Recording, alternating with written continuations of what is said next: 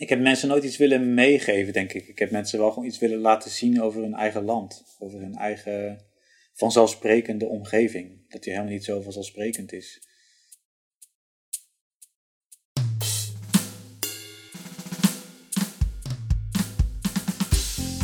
Hey, superleuk dat je luistert. Dit is de Creatiedrift podcast.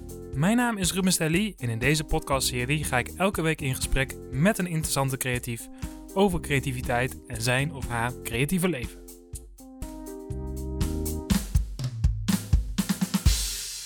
Ja, dit is aflevering 11 alweer van de Creatiedrift podcast. En deze week is mijn gast, ja, documentaire fotograaf, of eigenlijk ex-documentaire fotograaf, Peter de Krom. Ik wou hem graag spreken voor deze serie, maar toen zag ik ineens dat hij was gestopt als fotograaf en sinds januari dit jaar aan de slag is als ondernemer in het opknappen en herbestemmen van bunkers aan de Nederlandse kust. Ik dacht even, dat is jammer. Um, ik vind het een fantastische fotograaf. Past hij nog wel in deze podcast, maar ik dacht later, ik wil hem toch graag spreken. Alleen al die carrière switch is interessant en ik wil hem graag spreken over zijn werk, over zijn fotografie en over alles wat, hij, wat hij doet. Um, maar laat ik even zijn werk als fotograaf introduceren. Hij zegt zelf dat hij als fotograaf verhalen uit Nederland wilde vertellen. Hij maakte in het dorp waar hij is opgegroeid, Hoek van Holland, fantastische fotoseries, waaronder het project Scootrentjes. Daarin volgde hij enkele jaren een scootmobielclub, bestaande uit 15 ouderen op scootmobiels. Maar hij heeft nog veel meer gemaakt en werkte onder andere in opdracht voor NRC Man bij het Hond. Uh, hij won ook een aantal keer de zilveren camera voor zijn werk. En mocht je het werk van Peter nog niet kennen, zoek het even op. Kijk even zijn Instagram of zijn website peterdekrom.com. Echt tof om even te bekijken. En nu hangt zijn werk uit de vijf jaar dat hij gefotografeerd heeft in Hoek van Holland in de kunsthal in Rotterdam. Dat is dus door de coronacrisis even niet te zien dus. Maar ja, die expositie is wel de afsluiting van zijn, ja, van zijn carrière als fotograaf. En na de coronacrisis dan uh, kunnen mensen hopelijk die expositie weer bezoeken. We hebben het voornamelijk over zijn fotografiewerk en over zijn opvallende carrière switch. In de Creatiedrift podcast deze week Peter de Krom. Hey uh, Peter, hij loopt bij jou toch? Ja. Nou, daar zitten we er nu in. Oké. Okay. Ik, eh, ik heb nu gewoon live contact met Hoek van Holland, toch? Daar woon je nog steeds? Nee, met Rotterdam. Oh, woon je niet in Rotterdam? Ik associeer ja. jou alleen maar met, met Hoek van Holland, dus... Uh... Nee, ja, daar kom ik wel uh, bijna elke dag. Ik heb wel een, een studio in, uh, in Hoek van Holland. Ah, dus ik, heb wel een werk, ik heb een werkruimte daar. Maar, maar je dacht van, ik stop met fotografie, dus nu hoef ik ook hier niet meer te wonen? Of, Ja, eigenlijk wel. Ja, echt? Is het zo, ja. is het zo echt? Ja, dat is alweer vier jaar geleden. Ik, ik verhuisde in 2015 naar Rotterdam. Ja, dus ik woon nu vijf jaar in Rotterdam. Oh, zo lang alweer. Ah, oké. Dus, dus, de dus de meeste van je fotografieprojecten zijn ook daarvoor? Ja, ja de fotografieprojecten lopen van 2010 tot en met 2015. En oh, dus toen heb je ook al de, ben je ook al gestopt met fotografie eigenlijk? Nee, dat niet. Ik ben pas sinds uh, eigenlijk dit jaar 2020 echt helemaal definitief gestopt met de fotografie. Oké. Op een paar uh, klusjes na. Maar, ja, precies. nou, ja, maar gaan we, ik ben eigenlijk gestopt. Daar gaan we het uh, over hebben vandaag. Um, maar ik begin even vooraf aan. Want ik heb altijd één vraag en die stel ik elke gast. En dat is, als, we, gaan even naar, naar jou, we gaan even jouw creatieve leven bespreken. En mijn eerste vraag is dan, wat maakte jij als kind, Peter? Ehm nou, mijn moeder heeft nu nog thuis schilderijen van mij hangen. Schilderijen? Ja, eentje die heet Vaas met bloemen. En dat is een aquarel. Toen was ik vier jaar of zo. En die had je ook een naam? En je had hem ook een naam gegeven? Ja, ik denk dat mijn moeder dat gedaan heeft. Maar je ziet een vaas met bloemen en het, het canvas is helemaal gevuld met, met ja. aquarelverf. Mm -hmm. En uh, op de achterkant staat een vaas met bloemen. Maar ik denk dat mijn moeder dat erop geschreven heeft.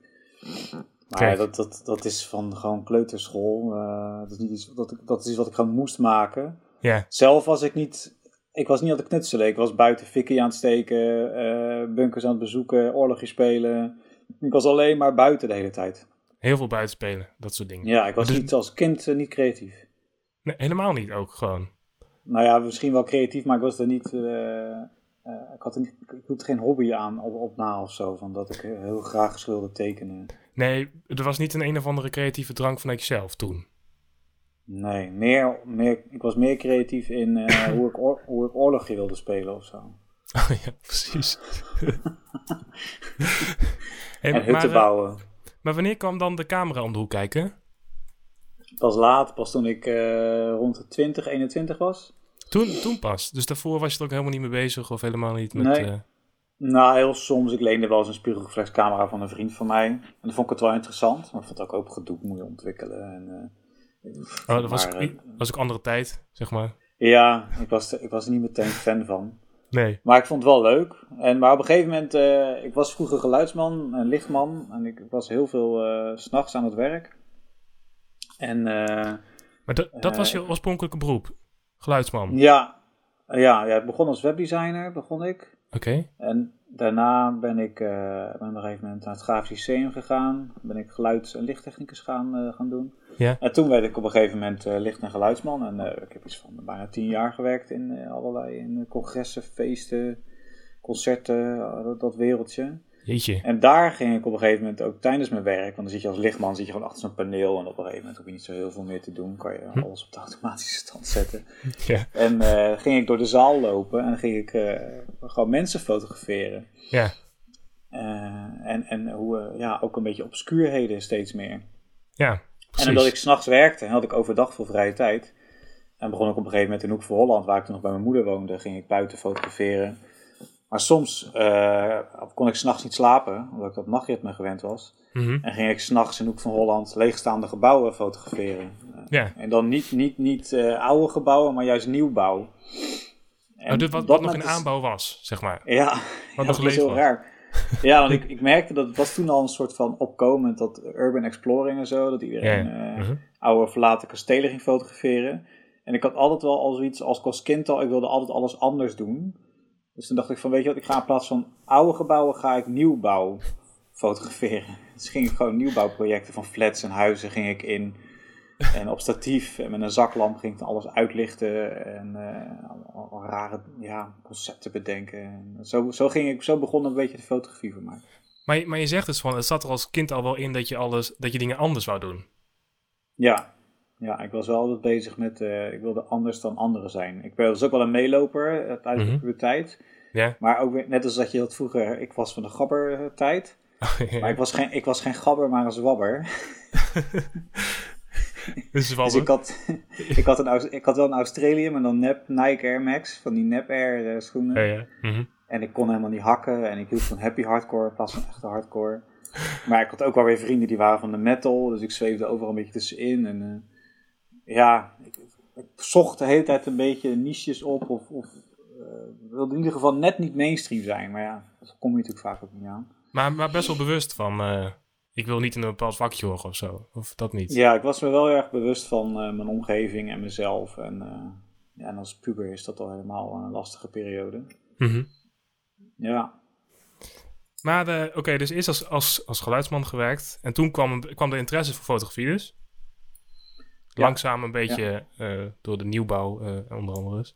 En toen ben je eh, wel fotografie gaan studeren. Maar dat was dus echt pas eind 20 of zo, denk ik dan. ja ik was eh, 24. Oh, Dus, 24. eh, ja, 24. Toen dacht ik me, ik, ik, ik heb nog precies vier jaar recht op studiefinanciering. Het was in de tijd dat je, ik had al, ik heb ook nog SP, ik heb meerdere opleidingen gedaan en je, je kon toen nog opleidingen proberen en dan weer Ja. stoppen en dan hoefde je je studiefinanciering niet terug te betalen. Oké. Dus ik heb, een ja, ik heb een jaar lang SPW gedaan, dus sociaal-pedagogisch werk, omdat ik Mhm. misschien Engelsleraar wilde worden. En ik eh, kwam van een vrij laag opgeleid niveau van eh, VBO, wat nu VMBO is. En toen moest ik dus eerst een eh, middel MBO doen voordat ik naar leraaropleiding kom. Ja. Dus ik ben SPW doen, was niks. En toen ben ik op een gegeven moment naar het gegaan, dus licht en geluid gedaan. Ben ik ook weer afgegaan, gaan werken, toen weer erop gegaan. Iedere keer weer opnieuw studiefinanciering aanvragen. Eh, toen heb ik die opleiding wel afgemaakt, licht en geluid. En toen ben ik daar een tijd in gaan werken. Toen dacht ik van ja, toen ik 24 was, nu heb ik nog steeds vier jaar recht op een HBO-studiefinanciering. Mhm. Eigenlijk zonder om daar niks mee te doen. Ja. Want ik had alleen maar MBO 3. En toen, nou, toen vond ik die fotografie wel leuk en eh, interessant. En toen ging ik dus naar kunstacademies kijken. Ja. Maar, en naar ook privé fotoopleiding, zoals een fotovakschool. Oh, fotoacademie. nooit- Ja.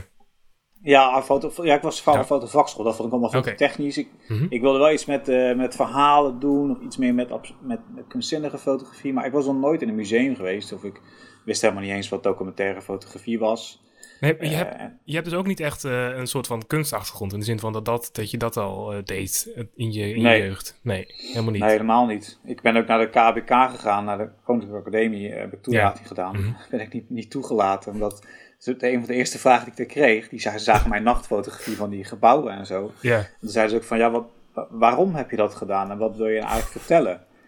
Ik, ik zei, ja, ik vind het gewoon leuk. Uh, ik, ik, ben s'nachts vaak wakker en uh, ging natuurlijk helemaal niet in daar. Ik, nee. zij vroegen voor het eerst, maar wat wil je nou eigenlijk vertellen? Ja, en ik, ik wilde er helemaal niks mee vertellen. Ik vond het gewoon leuk met zaklampen spelen en lange sluitertijden. Vond ik gewoon leuk. beetje, beetje proberen, beetje doen. Ja, en, en toen ben ik naar Breda gegaan, naar Sint-Joost. Mhm. En daar, daar, je moet normaal gesproken voor toelating van de academie ook iets schilderen. Moet je een ja, houtskooltekening maken en bepaalde opdrachten. Mhm. Maar bij Sint-Joost waren alle ezels op en uh, ik, was, ik, was in de laatste ronde. En, uh, ik, ik hoefde alleen maar een portfolio te laten zien en... Uh, weer die vraag natuurlijk van waarom, wat wil je nou eigenlijk vertellen? Ja. was ik toen iets beter op voorbereid. Ja, precies. Toen wist je dat het kwam, ja. En toen werd ik op Sint-Joost wel toegelaten. Toen zat ik in één keer uh, in het propenduisjaar. Moet ik ook schilderen, kleien. Uh, moet ik ineens in concepten gaan denken. Ja. Ik wist helemaal niet wat me overkwam, joh, als uh, lichtman die gewoon fotografie wel leuk vond. en ik zat met allemaal 18-jarigen in de klas en ik was 24. Ja. Dus, maar wat had, je dan, deze... wat had je dan verwacht dat je ging leren, zeg maar? Of dacht je van, ik ga gewoon een nieuw avontuur instappen? Ehm ja, goede vraag. Ik wist eigenlijk niet zo goed waar ik aan begon. Nee, ik denk dat ik eigenlijk niet zo goed wist waar ik aan begon. Ik wilde gewoon iets met mijn fotografie doen en die studiefinanciering. En ik wilde een HBO-opleiding. En toen, zat je in, uh, toen zat je daar in Breda. ja, dat was echt was wel heel erg leuk. Want het was een, ja, dat was een toptijd. Want je zit allemaal met jongere lui uh, op school. En ik, was al, ik speelde altijd al met jongere kinderen. Ik was altijd jonger van geest. Ja. Uh, dus ik vond het eigenlijk gewoon vooral heel erg leuk. En ik haalde in het begin alleen maar zesjes. In het jaar. En pas in het tweede jaar begon ik te begrijpen van... Uh, oh, dit is uh, de kunstacademie. En dit is conceptueel nadenken. En daar kan je, dat is best wel interessant. Daar kan je iets mee. Ja, ja. Maar je deed wel een opleiding tot fotograaf, toch? Ja. Dat, ja, is daar op de academie, ja. Ja, Sint-Joost is, heb je eerst propenduisjaar waarbij je alles doet. Dus je hebt een mhm. algemeen jaar, dan moet je kleien, schilderen. Je wordt vooral getriggerd om in, in concepten te gaan denken. Mhm. En in het tweede, tweede jaar, en derde en vierde jaar ga je dan specifieke documentaire fotografie doen. Dus, dus Precies. pas vanaf het tweede jaar ging ik echt fotografie uh, doen. Mhm. Oké, en, en dan moet je ook een richting kiezen van documentaire fotografie of uh, commerciële fotografie of uh, dat soort dingen? Nee, je doet van documentaire. Dat is, oh, dat, is, dat is alleen maar documentaire? Ja. Dus dan zit je ook in de klas met allemaal mensen die daar ook mee bezig zijn. Ja, ja, in principe kan je daar wel binnen een beetje. Eh, je kan op Sint-Joost nu weer veranderd, maar je komt best wel, als jij wat meer autonoom wil fotograferen, dan was daar ruimte voor. Als je ja. misschien zelfs een modefotograaf wilde worden, mm dan kon dat in principe wel, maar het was altijd een documentaire invalshoek. Ja, en hoe is toen, uh, hoe, ja, hoe is alles een beetje begonnen? Hoe, uh, wat voor dingen ging je toen fotograferen? Wat voor verhalen wou je vertellen? Of was je er toen niet echt mee bezig? Ja, vanaf het tweede jaar besefte ik me. Er was, er was één oefening waardoor ik besefte dat, dat ik een beetje. Eh, ook weer net allemaal wat anders deed. Op een gegeven moment, in het tweede jaar, moesten we. Een, krijg je, op, op de basisschool krijg je ook wel eens een opdracht. Dan krijg je een klassiek muziekstuk te horen. Ja? En dan moet jij als kind uh, woorden erbij schrijven op een papiertje. wat voor associaties je met dat muziekstuk ja, krijgt. Ja, precies, ja. Dat kregen we nu ook. We kregen een muziekstuk te horen.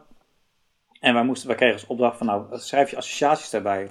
Nou, heel de klas, die, dus iedereen mocht uh, zeggen wat ze hadden opgeschreven. Iedereen had gewoon steekwoorden. en ik had een, een heel verhaal van, uh, van begin, midden, einde.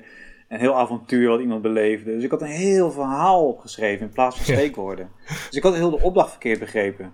Ja. Maar, dacht, maar dat was ook een besef van mij van, oh ja, zo werkt mijn hoofd. Ik ben de hele tijd in verhalen aan het denken. En ja, in, ja, uh, ja. Analyse, ik analyseer de hele tijd heel veel. Mm -hmm. En toen dacht ik van, oh ja, dit, dat, dat kan ik met die fotografie, kan ik daar iets mee? Ja. En vanaf dat moment ben ik die documentaire invalshoek van die opleiding helemaal gaan omarmen. En besefte ik me dat ik per ongeluk precies de goede opleiding op precies het goede moment had gekozen. Het had, het had zo moeten zijn. Ja, ik, ik, wilde iets met mijn leven. Ik wilde de studiebestudering opmaken. En ik had, had, blijkbaar al iets met een analyserend vermogen en de drang om verhalen te vertellen. Ja. Met de kunstacademie kwam dat toevallig uh, door middel van fotografie heel goed uit de verf. Dus mm -hmm. vanaf het tweede jaar ging ik ook zevens halen. En in het derde jaar zelfs al eens een 8. En uh, mijn afstuderen was ook net een 7. Ik ben altijd een beetje van de zesjes en de zeventjes. ja, precies. maar, maar je merkte wel dat je steeds meer een soort van drive vond. Of dat je dichter bij wat je echt leuk vond uh, kwam. Ja, ja, ik kon ineens mijn kijk op de wereld, die ik ook al had met, als, als kind met buitenspelen of als uh, geluidsman of lichtman met, met, met iets doen met een visueel instrument. Mm kwam, kwam toen uit de ver van, oh ja, dit is toch wel iets wat, wat heel dichtbij me staat. Dus iets uh, ja, dat ik, waar ik echt persoonlijk een, een, rare fascinatie mee heb. Ja, ja, ja, ja, ja precies. En toen, toen ben je afgestudeerd. En wanneer was dat ongeveer? Dat was dus rond die tijd. 2010, 2010, 2010 ja. Ja, ja. En uh, toen dacht je van, ja, nu moet ik natuurlijk als fotograaf aan de slag. Had je een plan? Of, uh... Ja, het was, het was een bizar jaar, want het was het crisis. oh, dat was natuurlijk ook in die tijd. Ja, ja, ja. Oh, ja, ja, ja. ja. Maar ik had wel het idee, in 2009 dus was het aan mijn uh, was het nog derde jaar, vierde jaar. Toen moet, moet je op een gegeven moment stage lopen. Ja. Uh, ja, derde jaar moest je stage lopen. Toen ben ik stage gelopen bij de NRC, dus bij, bij de krant. Oh ja.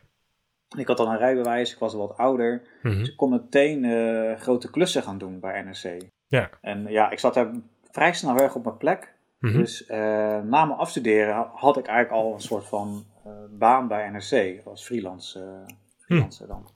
Kijk.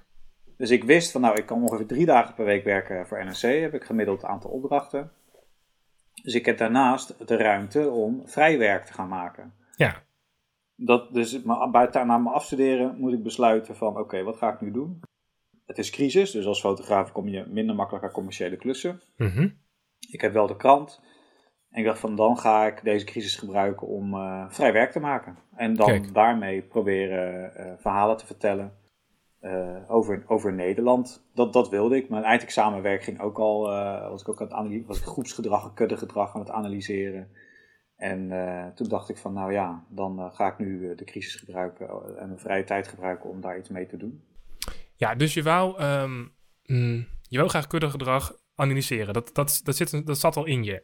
Maar waarom wou je, dat, waarom wou je daarmee bezig? Waarom fascineerde je dat? Nou, dat, daar, daar, kom, daar komt een onderwerp Hoek van Holland om de hoek kijken. Kijk. daar daar ben je opgegroeid? Ben. Ja, precies. Mm ja, dus vanaf mijn geboorte tot woonde ik daar tot mijn 24ste. Ja. Uh, ik heb tot mijn 24ste echt nog bij mijn moeder gewoond. En ook het eerste jaar van de academie uh, woonde ik nog in Hoek van Holland. En daarna ben ik naar Breda verhuisd. Maar ik kwam in het weekend nog best wel vaak thuis, terwijl ik op de academie zat. Oh ja. En dat je natuurlijk op de academie een beetje wordt je hoofd door elkaar geschud, want je leert anders naar je omgeving te kijken. Begon ik ook voor het eerst heel anders naar mijn eigen geboortedorp te kijken. Ah, ja, ja, ja ieder weekend dat ik met de trein weer aankwam, dacht ik weer van, wat is dit eigenlijk voor een rare plek? En bij mijn afstuderen, toen ik heel erg al bezig was met het analyseren van groepsgedrag, dacht ik van, nou, als ik iets met het onderwerp wil doen, dan vind ik dat een hoek van Holland. Want dat is een, een, een plaats die, nou ja, waar, heel, waar je heel veel kuddegedrag vindt, en Mhm. groepsgedrag. Ja. Uh, ik denk, dan, daar kan ik op die plek, wist ik zeker dat ik daar iets mee kon. Met die interesse van het groepsgedrag. En tegelijkertijd de drang van verhalen willen vertellen. Ik denk, nou, Ja. als ik dat wil combineren, dus verhalen vertellen over groepsgedrag, dan moet ik dat in Hoek van Holland gaan doen. Mhm. Uh, dus toen besloot ik om uh, daar, daar weer naar uh, terug te verhuizen. En nou ja, zo, dat heb je dus gedaan. Maar um, je was dus heel mee bezig van, uh, bewust mee bezig van, dat wil ik onderzoeken. Dat kuddegedrag. Dat, dat groepsgedrag. Ja. Dat had je echt jouw interesse. Ja. Maar heeft het ook mee te maken met dat jij, zeg maar, altijd een beetje niet bij de mainstream wou horen? Uh, en dat kuddegedrag om je heen zag. En daar wel geïnteresseerd in was. Maar een beetje afvroeg van, ja, maar waarom eigenlijk? Is dat een soort van onderliggende... Ik denk het, ja.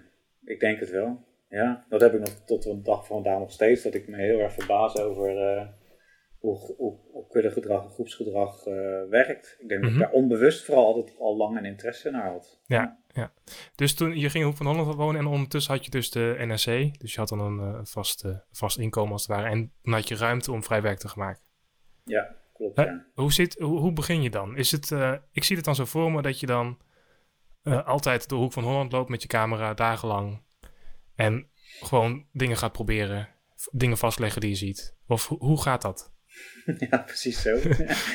precies dat zo. was ook een, ja, ongeveer, ja, ik denk het wel. En dat was ook een hele rare keuze om te maken eigenlijk. Als je nagaat, ik was dan uh, 28 en ik had heel veel vrienden gekregen op de, door de academie. Oh ja. Uh -huh. je hebt natuurlijk een rijk studentenleven in Breda. En, en, en, en de mensen die, waarmee ik afstudeerde, mijn vrienden, die gingen naar Amsterdam. Of uh, ik, mijn oude vrienden nog van vroeger, die uh, woonden ook op andere plekken inmiddels.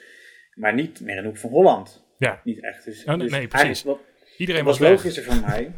Ja, het was veel logischer voor mij als ik ook een sociaal leven wilde hebben.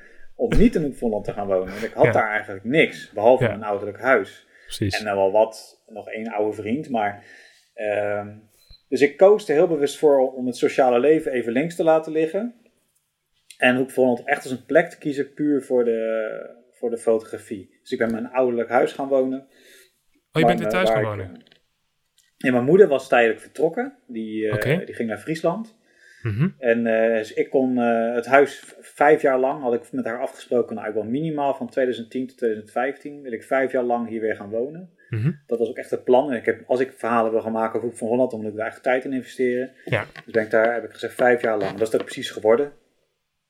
Heb ik gedacht van nou ga ik daar wonen. En dan terwijl ik boodschappen doe, of uh, de hond uitlaat, want mijn moeder wacht ook wel de hond bij mij. Uh, dan kom ik vanzelf wel uh, verhalen tegen. Dat was het idee. Gewoon tijdens het dagelijks leven en af en toe een beetje op de fiets stappen, een stuk lange wandeling maken. Ik had nog een oude brommer staan, daar reed ik dan mee rond. En ja, ging ik gewoon inderdaad gewoon fotograferen, schetsen maken. In de hoop dat daar verhalen uit zouden ontstaan. Ja, met, met schetsen bedoel je dus foto's maken. Want ik, ik, je had volgens mij ook eerst een soort van schetsboek op je website, toch? Dus dan heb je gewoon allemaal losse foto's. En dan ga je een beetje onderzoeken van zit hier een verhaal of zit hier een project in. En dan kan je er eventueel mee verder. Zo, zo bedoel je, dat bedoel je met schetsen, toch? Ja, zo ging het inderdaad. Ja, dat, ja. Op een gegeven moment vanaf 2011 of zo ging ik uh, ook de schetsen die ik maakte op door de weekse dagen en in de weekenden hield ik bij op, uh, op Flickr, Facebook, oh ja. Twitter. -hmm. Kreeg ik steeds meer volgers, dus die zagen een beetje die straatfotografie mm -hmm. in een dorp uh, ja, inderdaad, straatfotografie in een dorp. ja. Maar, maar, maar je, je bent dus echt daar gaan wonen voor de fotografie? Want ja. Voor je werk. Er is, er is geen andere reden dat jij weer terug ging naar Hoek van Holland. Nee. nou ja, ik ook wel. Ik was vrijwilliger bij. Oh nee, daar was ik nog wel gestopt. Ik was ook actief in het, al in de bunkers die daar liggen. Ik, ben, uh, ik was toen al, uh, sinds mijn veertiende ben ik al vrijwilliger bij uh, het Landelijke Museum. En dan zat ik Mhm. in de bunkers. Maar bij het museum was ik in 2012 vertrokken. Dus het was ook wel een beetje de, de bunkers waar ik mee verdiepte. Maar het was met name wel echt de, echt de fotografie. Daar heb ik toen al mijn, uh, mijn tijd in gestopt. Ja. En um, uh, hoe reageer, krijg je ook reacties uit, uit Hoek van Holland? Zeg maar dat mensen op een gegeven moment doorhebben van... Oh, die jongens heet het op zijn fietsje hier rond aan het fietsen en is alles aan het fotograferen.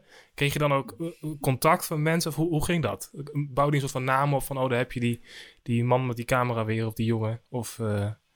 Nee, gelukkig niet. Nee, helemaal niet. Heel, nee, nee, de eerste paar jaar zeker niet. Op een gegeven moment na 2012, in 2013 wel al een beetje.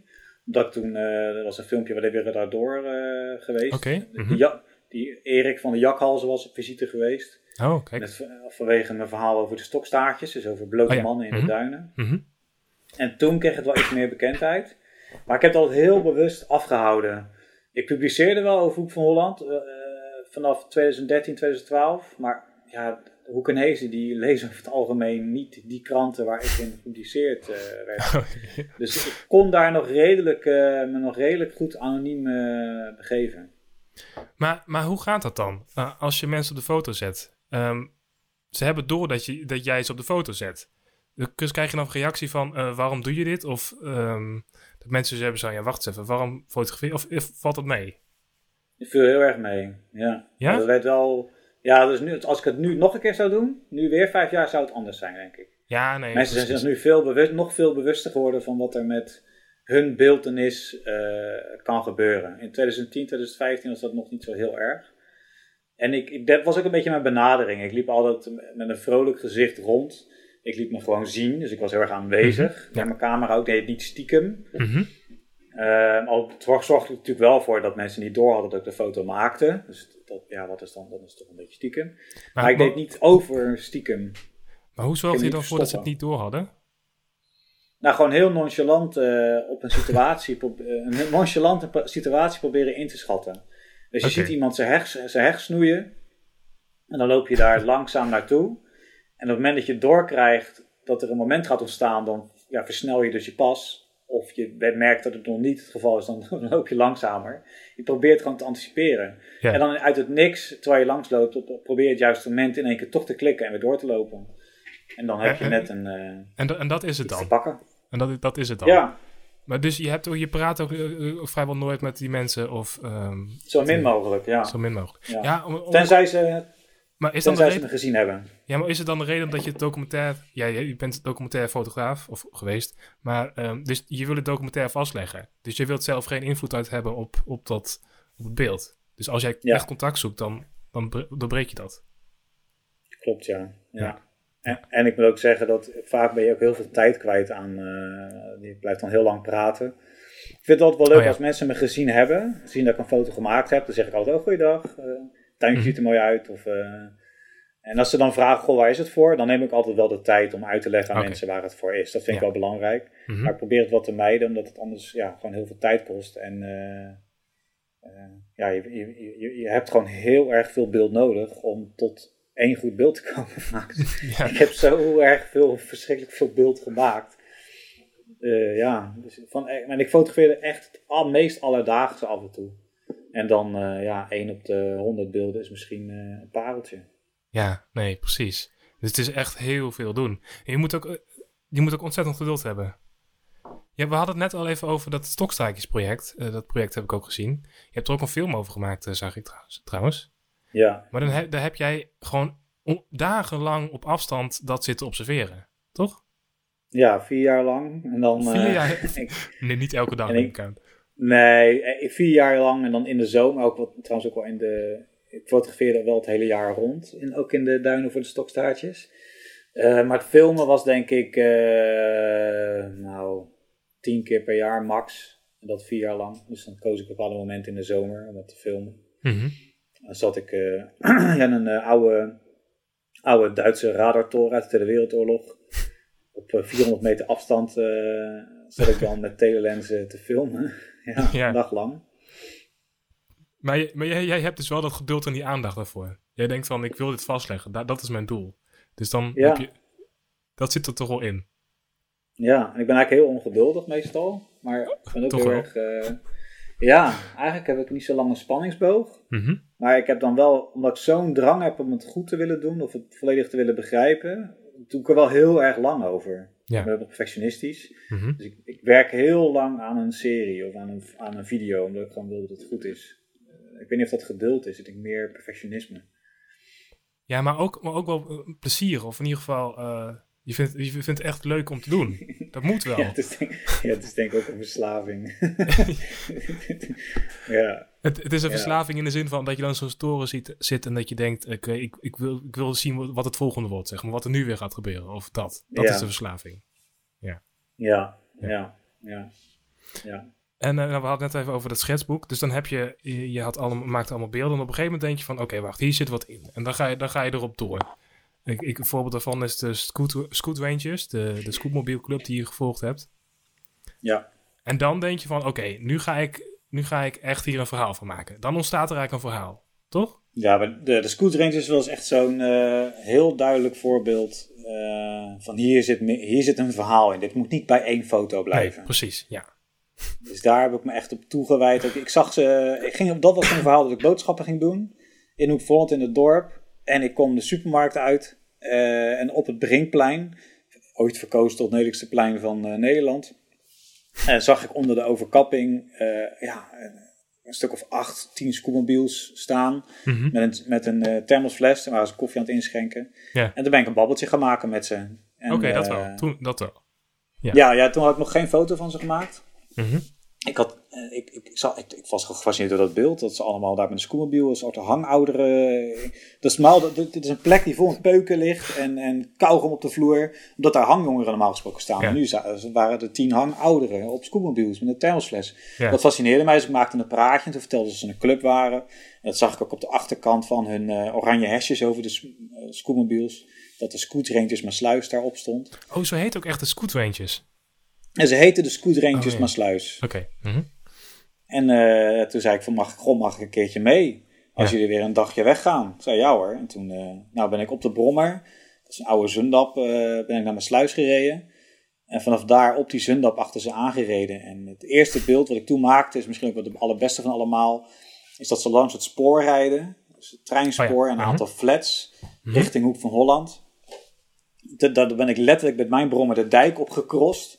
En toen die foto gemaakt. En toen dacht ik van ja, oké, dit wil deze foto wil ik nog tien keer maken. Mm En dan tien verschillende landschappen. Ja, en dat heb je gedaan? Toen ben, ja, toen heb ik dus gevraagd van, goh, mag ik jullie een tijdje lang volgen? Oh, maar toen heb je dus wel gevraagd? Ja, ja toen, vanaf dat moment ben ik ze gewoon uh, op zoveel mogelijk uitstapjes gaan, uh, gaan volgen. Ja, precies. Drie jaar lang.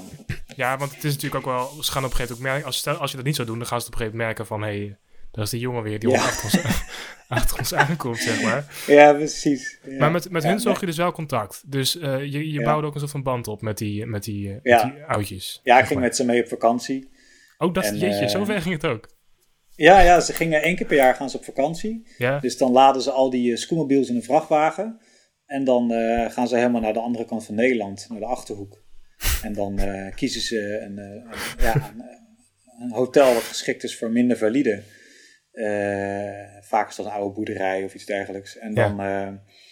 ja, plannen ze zeven dagen lang, elke dag een andere route. Via mm -hmm. de fietsknooppunt systeem. Oh ja, ja, ja, precies. Super handig. En maken ze een maar ja, maar ja zeker. ja, ik heb het ook geleerd door uh, het project hoe dat werkt.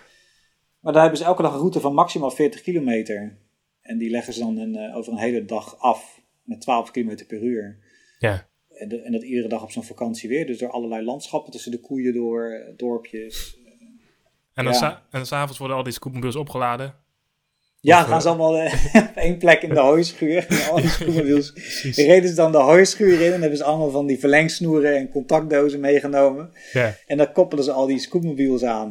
en uh, ik heb daar dus, dan ga ik mee, dus dan blijf ik ook bij ze logeren. Mm -hmm. uh, en dan ja, eten ze allemaal s'avonds aan een lange tafel. En wordt natuurlijk de dag doorgenomen. Hoe het allemaal, en hoe het ook natuurlijk allemaal beter kan. En hoe de routes oh ja. toch anders zouden moeten. En mm -hmm.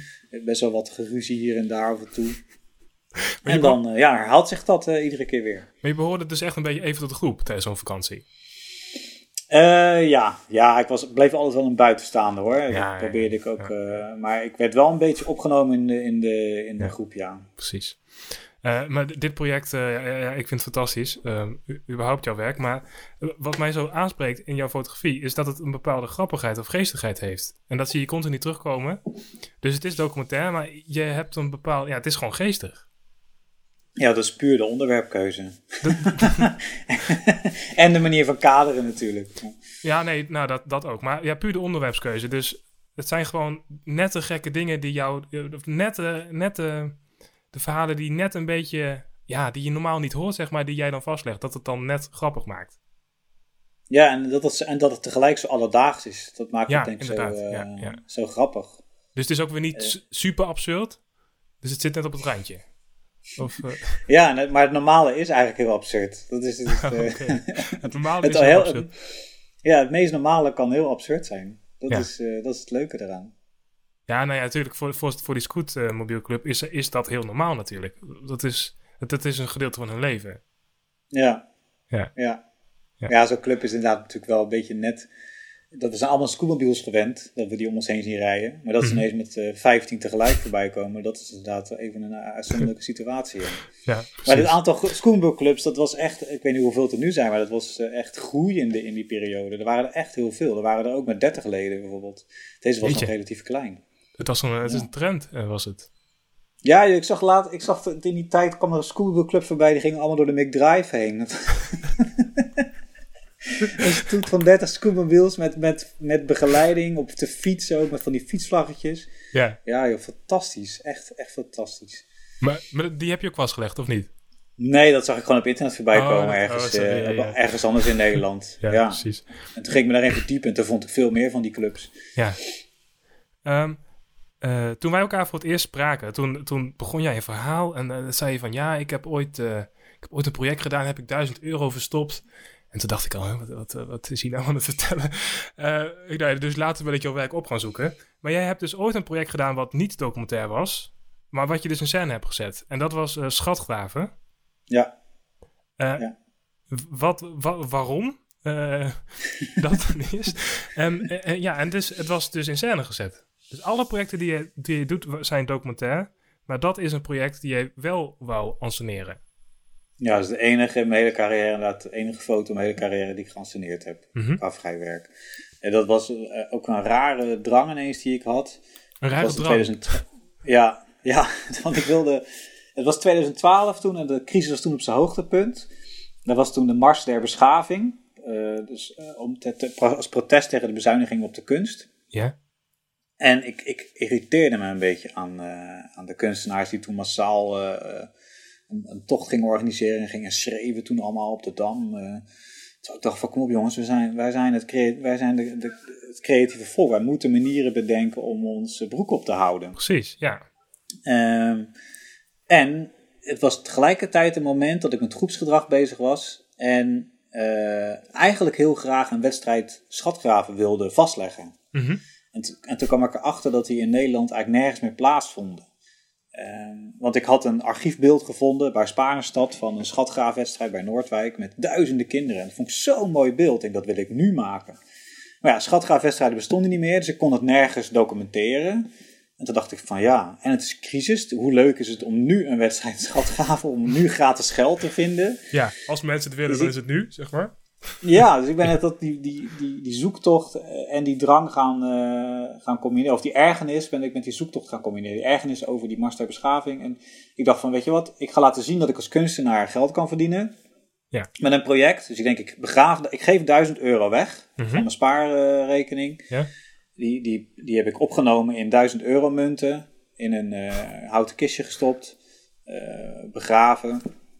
En dan, mochten, dan mochten daar uh, eh, 150 eh, mensen gratis uh, met de hand naar komen graven. Ja. En ik denk, als ik daar dan een heel goed beeld van maak, mm -hmm. dan kan ik dat beeld verkopen. En die 1000 euro in ieder geval weer uh, terugverdienen. En het liefst ook wat geld aan verdienen. Dat was het, ook nog het idee erachter.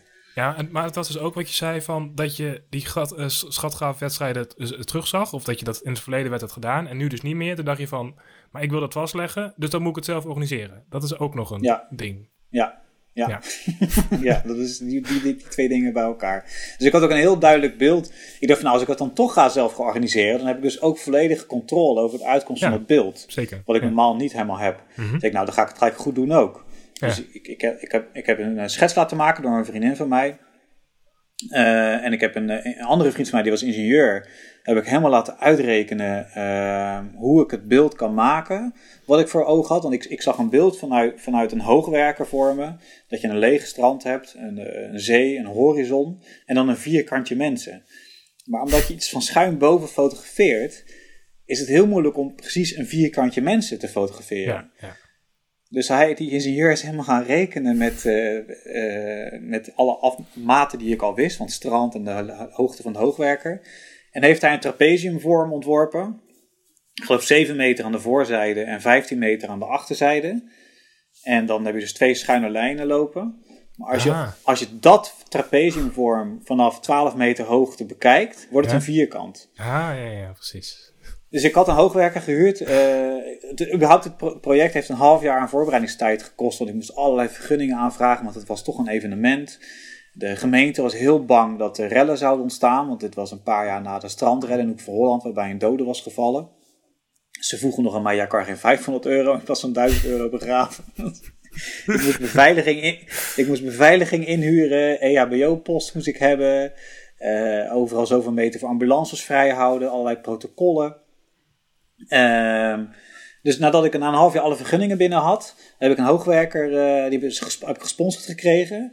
Uh, en gingen we een dag van tevoren alvast testen of die trapeziumvorm wel een goed idee was. Dus we hadden dat met onze voeten door het zand zo uitgezet, die vorm. Ja. Mhm. Nou, dan sta je in die hoogwerk en dan zie je inderdaad gewoon ja, een hele rare vorm in het zand. Denk je, ja, hoe kan dit nou een vierkant worden? Maar dan ga je met die hoogwerker omhoog en dan zie je gewoon die vorm inderdaad een vierkant worden. Ja. Maar toen ging ik op de computer kijken thuis. En toen, toen, toen je, je brein trapt daar niet in. Uh, als je dus je, je geodriek op je beeld, als je je geodriek op je beeldscherm houdt, is het inderdaad een vierkant. Uh -huh. Maar omdat er mensen op het strand lopen om die foto heen en er stonden een aantal prullenbakken, ja. weet jou, weten jouw hersenen van, oh ja, die prullenbak is ongeveer zo groot, een mens is ongeveer zo groot, dan, dan, dan word je, raak je in de war. Ja. Dus als ik, als ik de trapeziumvorm had gevuld met 150 mensen, was het gewoon nog steeds een trapeziumvorm. Omdat de voorste mensen ja. groter zijn dan de mensen achteraan de trapeziumvorm. Mm dus toen heb ik midden in de nacht het hele project moeten omgooien. En toen hebben we gewoon een vak van 30 bij 30 meter gemaakt. Ja, gewoon, gewoon echt een vierkant. Echt gewoon weer een vierkant gemaakt. Precies. En uh, een zeefmachine heeft toen het hele strand schoongemaakt. waardoor een heel egaal strand was. Alles was afgezet met dranghekken, het hele strand. Uh, buiten, buiten het kader van het uh, beeld. En toen mochten 150 mensen die zich hadden opgegeven, ja. mochten het vak inrennen van die 30 bij 30 meter. En gaan graven met de hand naar dat kistje met duizend munten erin. Maar er, er kwam dus echt nog superveel bij kijken. Dus het hele strand is geëgaliseerd. Een heel stuk is afgezet. Je had die hoogwerken. Nou, nou ja, goed. En dus wat je net vertelde over... Beveiliging. En, uh, Beveilig, We waren ook beveiligers. ja, er staan vier beveiligers in het veld. Die zie ik op de foto staan. Oh, iedereen, iedereen moest een contract ondertekenen. Dat ze elkaar uh, niet de hoofd in zouden inslaan. Dus weet je, ik had scheidsrechters om dit te disqualificeren. Scheidsrechters? Die ook in het veld Ja. Ja, verborgen. Die, uh, ja, joh, dat, dat moest vooral van de vergunningen. Dat de gemeente was zo bang dat mensen elkaar de hoofd in zouden geslaan op duizend euro. Terwijl het allemaal super gemoedelijk ging. Ja. Uh, maar het was wel fascinerend te zien hoe dus in een half uur tijd gewoon iedereen op een meter diepte zat. En dat dat, dat stukje strand volledig omgeploegd was. En ze hadden ook, en het idee, ze hadden ook geen gereedschap, toch? Iedereen moest met de handen graven. Ja, je moest met de hand graven, ja. Ja, ja, ja. daar moest ook een EHBO-post zijn, want sommige mensen hadden blaren. Er zit, ja, je, komt, je komt misschien stukjes glas tegen en schelp. Ja, ja. Ja, en het zand was keihard. Het, was, uh, het had geregend, het was koud. Ja, het was het, was het vreemdste project dat ik ooit in mijn leven heb uh, ja, maar, georganiseerd. Nou, zeg dat. Maar, um, je hebt dus dat idee en dan ga je dat doen. En dan, nou ja, dan kom je dus al die dingen tegen, maar je, het houdt jou niet tegen om het toch te doen. Ja, ja, dat was echt een uh, helse klus. Dat, dat, maar het is me wel, uh, ja, klopt ja. ja. Mhm. Het moet en moet en zal dan uh, gebeuren. Ja. Ja. Ja, het is, de sponsoring was toen, heeft me gered. Dus de, oh, ja, de strandtent daarnaast heeft vier beveiligers beschikbaar gesteld. Oh, zo. Mm En die hoogwerken kreeg ik ik was gewoon ergens een uh, hoogwerkenbedrijf binnengestapt. ik had een pis gegeven, spontaan van een minuut. Oh ja, is goed, gaan we regelen. het is, ja, het is echt... Maar het is ook, het, het is niet helemaal geslaagd. Het idee was dus van, nou, ik maak tien foto's van het graafproces. Ja? Dus van begin tot eind van het graafproces. Oké, ja. En die tien foto's ga ik verkopen mm in een oplage van slechts één. Oké, tien dus, foto's, en ja. Die, tien unieke ja, foto's, en dan, ja. Ja, tien, waar, en iedere foto is anders, want de mensen zijn net wat dieper in de mhm. grond uh, verzonken. En de zon brak langzaam door, dat was ook perfect. Dus iedere foto heeft net een ander soort licht en het mhm. zand droogt op. Ja. Um, en op iedere foto is dat voor mij een winstmarge van 1000 euro. Dus ik kon in theorie met die 10 foto's kon ik 9000 euro verdienen. Mm -hmm. Ja, dan 1000 euro die, je, die je hebt begraven, zeg maar. Ja, dus ik heb 10 foto's, eigenlijk 10.000 euro. Ja. Min die 1000 euro is inderdaad 9000 euro winst. Maar ik heb er maar 4, 4 verkocht van de 10. Dus, nou ja, het is toch... 4000 euro. Nou ja, precies. je hebt er heel veel lol aan gehad, denk ik uiteindelijk ook wel. ja, ik denk een jaar werk en dan 4000 euro. Een, een jaar werk? Oh, dan, ik denk dat een jaar werk was bij elkaar. Ja. ja, het valt een beetje tegen. Maar ja, het was een mooi statement, het was een mooie dag. Ik won er ook nog wel een prijs, een geldprijs mee uiteindelijk. Dus ik, ik heb er oh, iets meer aan verdiend nog. Ja, ja. precies. Um, we hebben het nu over, nou ja, dit project is dat een geanceneerd project. En alle andere, alle andere dingen die je hebt gedaan. Wat is nou het overkoepelende uh, ding wat je mensen mee wil geven met je fotografie? Of wat je, ja, wat je wil vertellen? Los van dus de verhalen uit Nederland, maar is er nog een, iets van een overkoepelend iets wat je, ja, wat je eigenlijk mensen mee wil geven? um, ik heb mensen nooit iets willen meegeven, denk ik. Ik heb mensen wel gewoon iets willen laten zien over hun eigen land. Over hun eigen vanzelfsprekende omgeving. Dat die helemaal niet zo vanzelfsprekend is. Mhm. Of dat, dat die uh, veel, ja... Ik zeg ook vaak over voor Holland van, uh, daar leeft men heel erg met doe maar normaal, dat is al gek genoeg. Of ja. dat doe je al gek genoeg mentaliteit. Mm en, uh, en, dat, hoe, en ik wilde graag laten zien hoe gek genoeg dat dan ook is. Dus hoe gek dat genoegen eigenlijk is. Mm ja. Maar echt iets meegeven, weet ik niet. Ik wil mensen denk ik ook gewoon vooral laten genieten van hun eigen land. En, hun, uh, en hun, hun, zijn en hoe dicht wij eigenlijk ook nog staan op of hoe, hoe, een onderdeel wij zijn van het dierenrijk. Want het is uiteindelijk. Ja. Dat is het misschien. Ten grondslag ligt oerinstinct. Bij alle series zit, zit mhm. wel gaat het over oerinstincten van de mens. Ja, daar, ik, ik zag dat jij daar een TED-talk over had gehouden. Over de, primitieve instincten, zeg maar. Um, ja. Dat je daarover vertelt aan de hand van je fotografie. Dus dat is een soort van onderliggend ding ook. Dat mensen nog steeds op hun oerinstinct uh, heel veel dingen doen. Ja, en terwijl een hele moderne maatschappij leven. Ja. Uh, dat vind ik, dat, dat fascineerde mij, mij persoonlijk altijd. En als mensen dat ook meekrijgen via die foto's, dan, dan, dan vind ik dat wel heel fijn. Ja, nee, ja. dus dat is, dat is jouw persoonlijke fascinatie eigenlijk, wat jou, wat jou drijft om, om die fotografie te maken. Ja. Ja. ja. En, uh, maar ja, uh, ik wil je uitnodigen voor deze podcast. En toen, uh, ik had een lijstje gemaakt met mensen die ik graag wil spreken. Dus ik denk, nou, Peter de Krom, die wil ik zeker, wil ik zeker spreken. En dan zie ik echt een, een week later, zag ik dat je, dat je stopte. En dat je totaal andere plannen had. Ehm, maar ja, ik dacht, ik wil hem toch spreken. Ehm, maar ik, ik begreep dus dat je gestopt bent omdat je rugklachten hebt. Klopt, klopt dat? Een ja. hernia? Of, uh... Ja, ik kreeg in 2014 eh, een hernia. Oké. Als ik het goed zeg. Ja. ja? Uh, het laatste jaar van het fotograferen. En dat kwam mede door, door de fotografie. Ik denk eigenlijk vooral door de, Scuba Club. Ja, want je, je fietste er ook achteraan, uh, las ik ergens. ja, ja, soms met de brommer, maar heel vaak ook met de fiets. En dan had ik dus een trap, een keukentrap op mijn schouder. en op de andere schouder mijn camera. Een keukentrap met een flitser. Dat klinkt ook als een goed idee, ja. Dat, ja, dat was uh, niet, uh, niet slim. Alles voor de foto. heel snel kunnen afstappen. Ah, ja. Nee. Ja, het was, het was nodig, want ik, ik, ik, rijd, ik fiets voor hun uit. En dan zie ik uh, eh, 40 kilometer lang soms. En ik deed niet aan sport. Uh, dus gewoon een oude opa fiets. Uh, fietste ik vooruit. En dan zag ik een landschap. hier gaan ze straks doorheen. Dus dan gooide ik mijn fiets in de berm. En dan zette ik die trap uit. Ging ik op de bovenste tree staan. Dan wachtte tot ze allemaal voorbij waren. Dan klikte ik. Ik flitste ook. Om, die, om die, al die oranje hesjes, die veiligheidshesjes oh te mhm. laten oplichten. Oh ja, ja, ja, natuurlijk, ja. Nou, en dan je trap weer inklappen. Camera weer op je, je schouders. En, uh, en weer op je fiets klimmen en dan weer die club inhalen. En dan weer, op, dat, dat herhaalt zich dan 40 kilometer lang. Ja, dat, dat was niet uh, bevorderlijk voor mijn uh, gezondheid. Nee. Dus... daarnaast heel veel opdrachtwerk. Heel de dag Nederland doorrijden in een auto. reportages maken in een verkeerde houding. Mm Toen kreeg ik een rughernia. Ja, precies.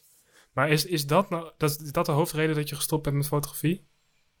Dat is een van de, want ik moest gaan minderen. Dus ik mhm. kon geen vrij werk meer maken uh, vanaf 2015. En ik uh, was ook wel klaar met Hoek van Holland. Ik dacht van nou, ik was ook klaar. Ik wilde ook weer een sociaal leven. Dus ik had me ingeschreven op, uh, dat is daar niet mogelijk. nee, nee. Nou ja, in de zomer is het ook is het wel iets. In de zomer had ik wel nog, kwamen best wel veel vrienden ook naar Hoek van Holland. ja. En dan bleven ze logeren en dan gingen we naar het strand. En, maar in de winter was het echt vreselijk. Dus uh, in het laatste jaar, 2015, schreef ik me in op Lexa. En toen uh, heb ik het weer neergekregen. En uh, uiteindelijk naar Rotterdam verhuisd. Om daar ook precies. een andere kant van het leven even mee te maken. Ja.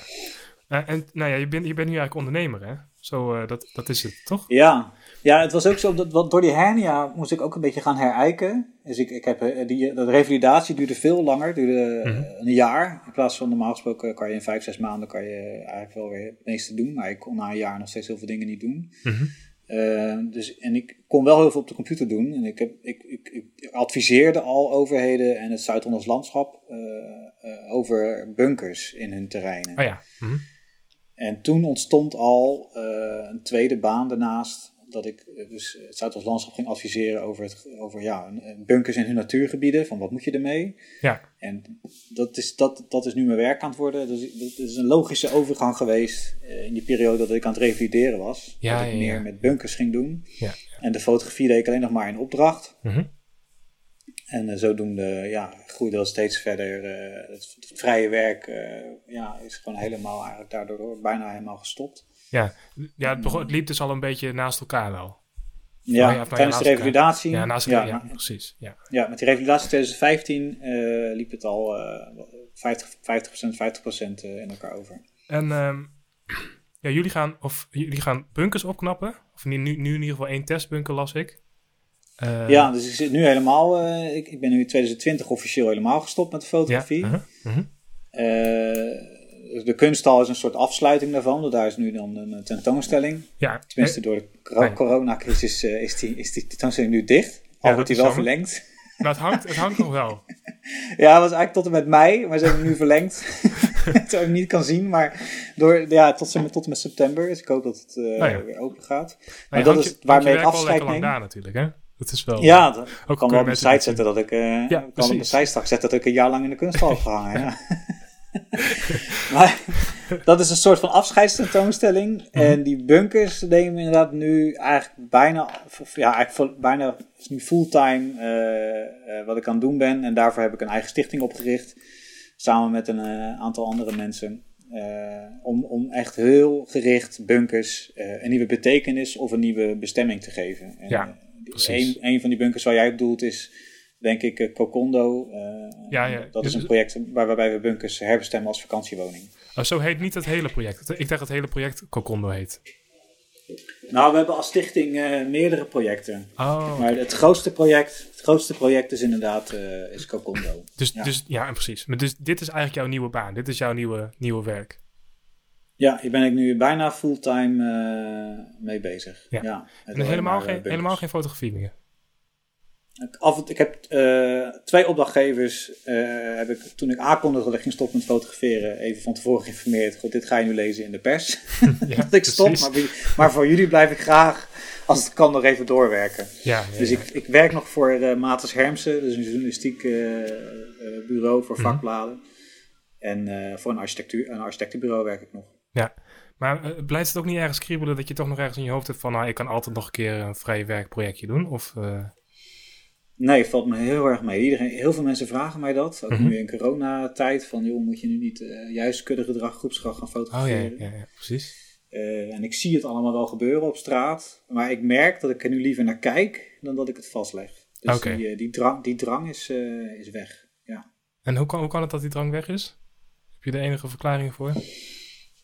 nou ja, ik ga nu zoveel energie in die, in die bunkers zitten. Ja, dat het heel veel aandacht vraagt. Mhm. dat, ik, dat, ik, dat ik die fotografie ook gewoon, die, eh, die drang er ook niet nog bij kan hebben. Nee, nee, precies. Het, uh, het vroeg altijd al heel veel van mijn geestelijke gesteldheid. Alles heet het maar willen vastleggen. Dat ik dat nu denk ik gewoon heb losgelaten. Ja. Nou, dat, dat was ook een reden. Los van de hernia. Maar het vraagt gewoon ook heel veel... Um, aandacht voor, met het denken en alles. Ja, alles is ingesteld op altijd meer alles vastleggen en die beelden maken. Ja, ja, klopt. Mijn hoofd was daar altijd. Uh, en ook de, de, foto's op je computer terugkijken, weer je, je, je selectie perfectioneren. dat is nooit goed genoeg. Ja, ja, precies. Ja. Wat, is nu het overeenkomst tussen je, de fotografie en, en wat je nu doet? Of is het echt, doe je nu totaal wat anders? nee, dat is, uh, ik vond het wel grappig dat ik vijf jaar lang in Hoek voor Holland uh, niks wilde veranderen. Dus ik vond Hoek van Holland, dat, dat, dat, wat daar gebeurde aan nieuwbouw, uh, vond ik echt verschrikkelijk. Dat de gemeente Rotterdam, uh, die eigenaar is van Hoek van Holland, maar niet investeerde in die plek. -huh, Door middel van goede architectuur of openbare inrichting. Daar ergerde ik me verschrikkelijk aan.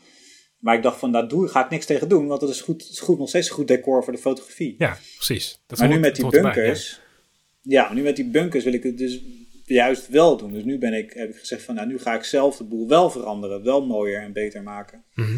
Ik weet niet of dat een overeenkomst is, maar het is in ieder geval een soort overlap of het, het raakt elkaar daardoor. Dat, dat ik heel erg bezig ben met wel weer het, het uiterlijk uh, of de uitstraling van, uh, van dat dorp. Ja, precies.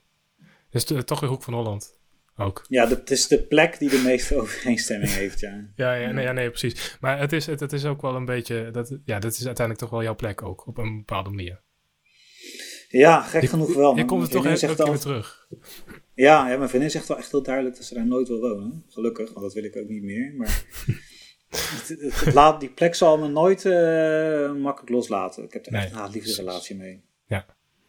Oké, um, ik heb nog één vraag, uh, Peter. Uh, dit, ja, dit zit eigenlijk een beetje los van wat we nu allemaal hebben besproken, maar er komen soms wel interessante dingen uit. wat is het beste advies wat jij ooit hebt gehad? ja, ja. Uh, nou, misschien een, een docent zou ooit tegen mij, want ik was, ik was altijd de hele tijd clichés aan het vermijden bij mijn fotografie. En zij zei toen van ja, maar clichés zijn er ook niet voor niks. Het was niet zozeer een advies, maar meer een soort uh, simpel uh, uitspraak. Ik dacht van, oh ja, ik moet juist ook clichés zien te omarmen om daar uh, iets mee te doen. Dat heeft me wel aan, in ieder geval aan het denken gezet. Ik weet niet, dus het was niet echt zozeer een advies. Maar ja, maar je, je, wou, je wou clichés vermijden omdat je denkt, ja, dat is overal al? Of, dat, ja, clichés in de fotografie bijvoorbeeld. Mm Die wilde ik altijd mijden. Want bijvoorbeeld als de reis populair net als straatfotografie is, extreem populair geworden. Mhm. En dan, dan komen alle clichés heel snel uh, voorbij. Ja. Maar daar kan je ook weer iets mee. Realiseerde ik me door haar. Je, je, kan, je kan die clichés ook weer gebruiken in je fotografie. Ja, door daar juist weer commentaar op te geven. Of wat, wat nu ook veel uh, meer beeldredacteuren doen, is juist weer die clichés gebruiken om daar grafisch iets mee te doen. Je hebt bijvoorbeeld, uh, hoe heet die van de Volkskrant? Uh? Die? Ja, ja, ja. Mhm. Die bijvoorbeeld, nou, ook waar nu heel erg veel van is in de fotografie, dat, dat juist weer bundelen en daar meer een uitspraak kunnen doen. Ja, precies. Dat, vond ik ook fascinerend hoe, hoe, hoe hij dat doet. Mm Dan denk ik, oh ja, dat kan ook. Dat je juist die clichés omarmt. Ja. En daar weer, daar, weer, daar weer iets mee doet. Maar jij wou geen clichés omarmen in eerste instantie omdat je nou ja, waar we het eerst eerder over hadden. Je wou uh, altijd tot andere weg bevandelen. Je wou niet de mainstream zijn. Ja. En clichés is de mainstream. Dat gevoel had jij. Ja, ik wilde altijd dingen zien die anderen niet zien. En, ja. en ook op die manier proberen vast te leggen. Mm -hmm. Ja, precies. Maar ja. juist door je, doordat je clichés vastlegt, kan je weer andere dingen uh, zien. Laten zien. Juist, ja, ja precies uiteindelijk ben ik, ik, ik, had die drang wel, maar mijn fotografie raakt natuurlijk genoeg vlakken van andere fotografen. Je kan nooit, uh, ja, nee, je kan nooit echt uniek zijn. Nee, nee. Nee, iedereen uh, ja, is weer beïnvloed door anderen en zo gaat het toch natuurlijk. Ja, ja. precies. Gelukkig maar. Zeker. hey, dankjewel Peter. Sorry, wat zei je? Ja, nee, dan krijg je ook kuddergedrag. dat is alleen maar goed. Ja, nee, precies. hey, dankjewel Peter. Graag we gedaan. Zijn, we zijn alweer uh, een tijdje bezig. We zijn een uur al. oh dus, jeetje. Uh, ja. Gaat snel, hè? Ja, ik, ik, hoop dat je daar wat uh, uit kan knippen. nou, ik, ik, knip in principe niet. Dus, uh, oh, ja. serieus? Nee. dus, dit, dus dit is het. Ja, jeetje. Oké. Maar super bedankt, man. Ik vond het leuk om jouw verhaal te horen, in ieder geval. Nou ja, heel graag gedaan. Ja, ik heb altijd veel te veel te vertellen over al die onderwerpen. Ik kan altijd nog, uh, mocht het te, te veel warrig zijn, kan je altijd nog ook één onderwerp uitkiezen. Dan kan ik daar ook gewoon een uur over praten. Oh, dat is goed. Bijvoorbeeld alleen maar, alleen maar scooterentjes en stokstaartjes of genoeg, genoeg anekdotes en dergelijke. Ja, precies. Veel dingen. Nou, de podcast, het gaat uiteindelijk vooral over hoe mensen hun creativiteit beoefenen. Ja, hoe klopt. Dat ja, dat. Uh, de, hun, hun, creatieve drang achterna gaan of, uh, nou, daar, daar gaat het over. Ja, precies. Ja. Maar ja, goed. Nu weet ik even niet meer of dit nou in de podcast zit of dat we er al buiten zitten. Maar... Uh... Oh. ja, als je met mij een podcast doet, dan gaat het wel lekker van de hak op de tak en ik lul wel door. Hoor. Dus nee, maar, ja, is het moeilijk om er een, uh, natuurlijk einde aan te breien.